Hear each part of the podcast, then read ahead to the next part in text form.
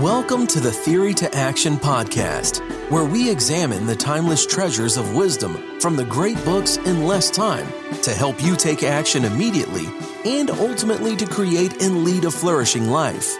Now, here's your host, David Kaiser. Hello, I am David, and welcome back to another Mojo Minute. And we are continuing our nutritional look at that Socratic question isn't a calorie just a calorie? And so far we have said no. In fact, it is not. Not actually. With that, let's continue from our book, How Not to Diet The Groundbreaking Science of Healthy Permanent Weight Loss by the great and almost always funny Dr. Michael Greger. And let's go to that Vermont prison study, which I talked about last week. Go on to the book. In the Vermont prison studies I mentioned earlier, where lean, quote, volunteers were overfed to study experimental obesity, the researchers made an important discovery. They learned how difficult it is to get people to gain weight on purpose unless you feed them lots of fat. To get prisoners to gain 30 pounds on a mixed diet, it took about 1,000, I'm sorry, 140,000 excess calories per a certain body surface area. To get the same 30 pound weight gain, just add just by adding fat to their diets, all the researchers had to do was feed the prisoners as few as 40,000 extra calories. When the extra calories were in the form of straight fat, it took as many as 100,000 fewer calories to gain the same amount of fat. I'm sorry, to gain the same amount of weight. Why? Isn't a calorie just a calorie? Why are our bodies so much more efficient at storing fat calories? The reason our bodies so easily store fat as fat is because it's already fat. Our bodies can turn protein or f- carbs into fat, but it's costly. To store 100 calories of dietary fat as body fat, it only takes 3 calories of energy. By converting 100 calories of dietary carbs into fat for storage takes 23 calories. So if your body wanted to store fat from 100 pats of butter, it would have to essentially burn three pats to make it happen. So you'd end up storing only 97 pats. But in order to store 100 sugar cubes as fat, the conversion process alone would burn up nearly a quarter of them. This is why our bodies would rather burn carbs and store fat instead of the other way around. Simply stated, fat may be more fattening. Ah, there is a nugget of wisdom. In fact, a nutritional nugget of wisdom at that. Yes, this is Nutrition 201 stuff now, but did you hear how that lost or couldn't account for the over 100,000 excess calories? How crazy is that? 3,500 calories is a pound. We know at least in the energy balance equation we learned last time. So 100,000 calories divided by 3,500. That's like over 28 pounds that are missing.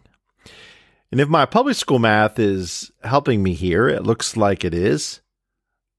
Holy smokes, again. Pretty cool stuff, though, the missing 28 pounds. Now let's keep going with this wisdom. Going back to the book. When we eat a meal, most of the fat is deposited directly as fat on our bodies, whereas a large portion, a large proportion of the carbs gets stored in our muscles for quick energy. A study on children found that a high fat meal deposited nine times more fat onto their bodies than the same number of calories of a low fat meal. Where exactly does the fat go? Researchers at the Mayo Clinic tagged the fat in a meal with special isotopes to track its movement throughout the body.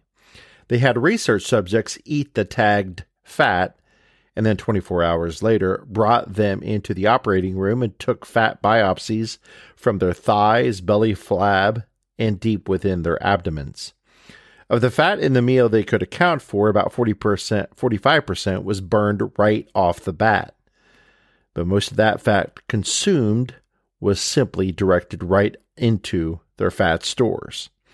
The researchers found that about 50% went right into the belly flab, 40% to their thighs, and most of the remaining went into their visceral fat, the fat that's buried around your major organs.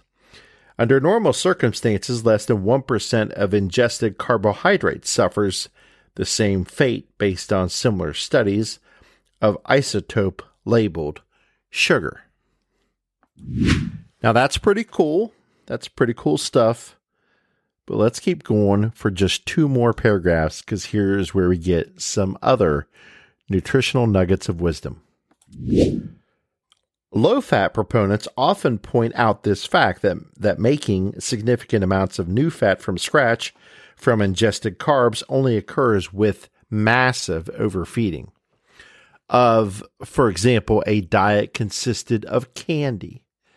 If you fed people an extra thousand calories of sugar a day, the equivalent of up to 11 bags of cotton candy, they do gain about four pounds in three weeks but most of the extra carb calories end up being burned off as excess heat. If, however, you added an extra thousand calories of fat, like a stick or so of butter every day or a half a cup of oil, most of that would be directly socked away and stored for a rainy day.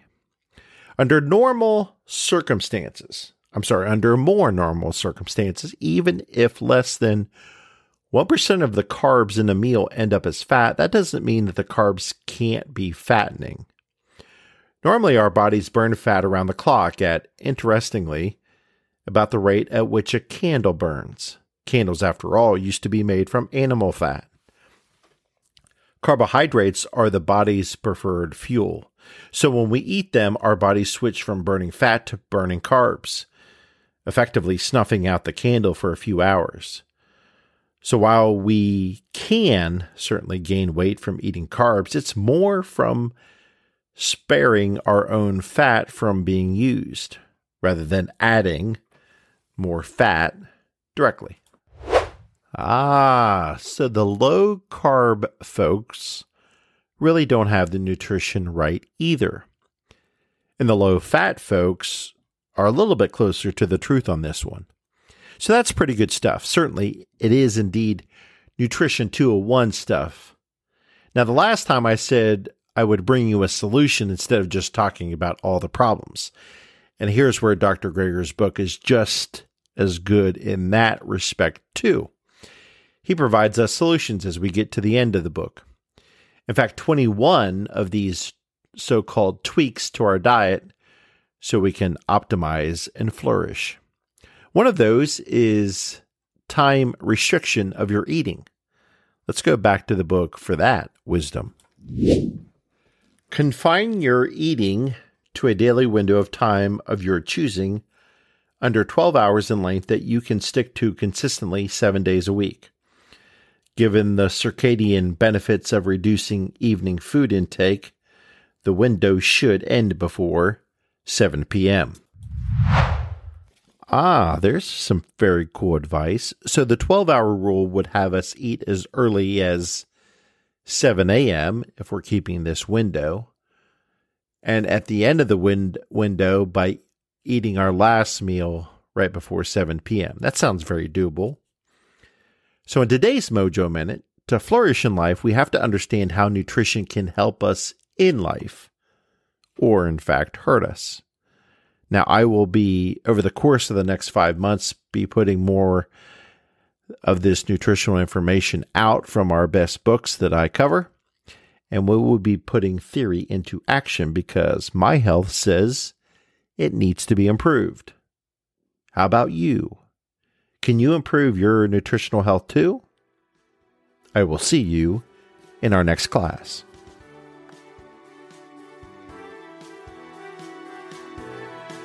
Thank you for joining us. We hope you enjoyed this Theory to Action podcast. Be sure to check out our show page at teammojoacademy.com, where we have everything we discussed in this podcast as well as other great resources. Until next time, keep getting your mojo on.